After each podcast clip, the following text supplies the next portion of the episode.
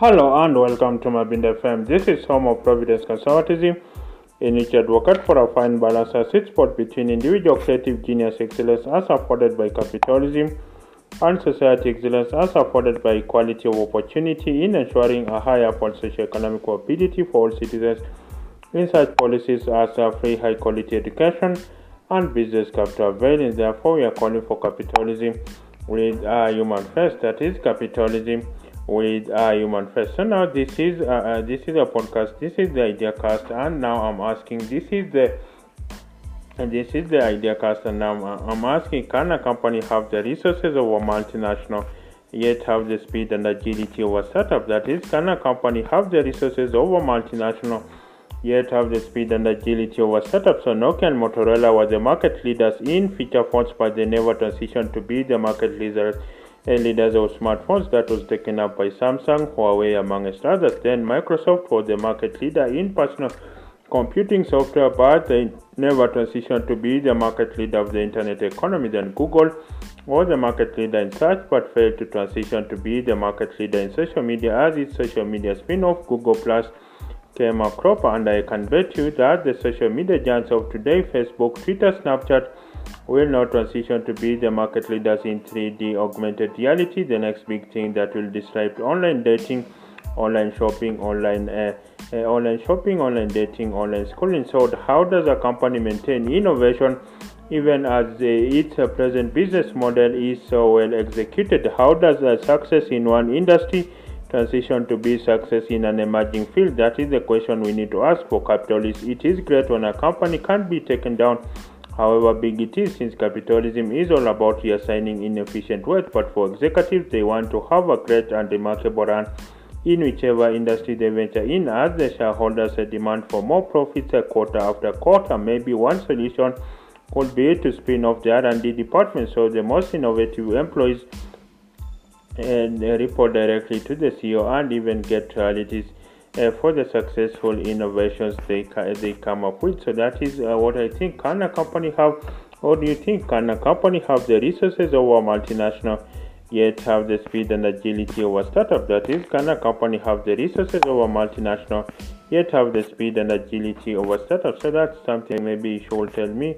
And and then still in IdeaCast, an Asian American lobby group is suing Harvard for its race-based admission system. It lost in the two lower courts and now the case is going to the Supreme Court this summer. The Asian American Lobby Group says that Harvard discriminates against uh, that is the Asian American Lobby Group says that uh, Harvard discriminates against Asian Americans simply because they don't have the sub story of African Americans who, who overcame racial microaggressions and poverty, which will move the admission officer to tears, and also that Asian Americans don't have a a white wealthy donor that constructed a lab wing and so expect a favorable treatment for their kid in the admissions process. Currently, Asian Americans constitute about 20% of the student Ivy, uh, student body at the American Ivy League and peer universities, even as Asian Americans are just 2% of the American population, which appears an overrepresentation. If you ask me what the Asian Americans want, is a merit-based admission system similar to one used by the California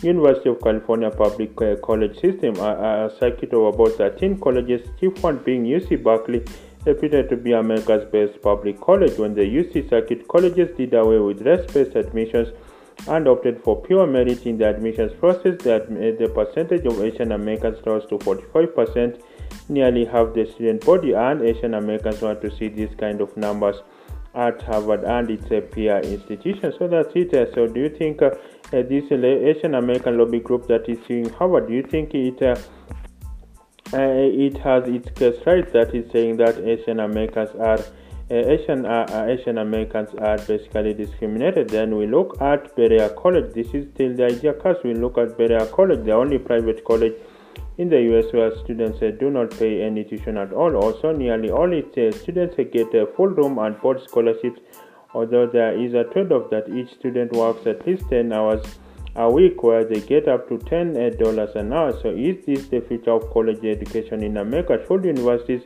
with huge endowments like Harvard or Princeton also take you and abolish tuition fees for all their students, given that Berea College with only a 1.5 billion, a billion dollars endowment has shown non-payment of uh, tuition should be a goal for heavily endowed university. So that is the jackass for now.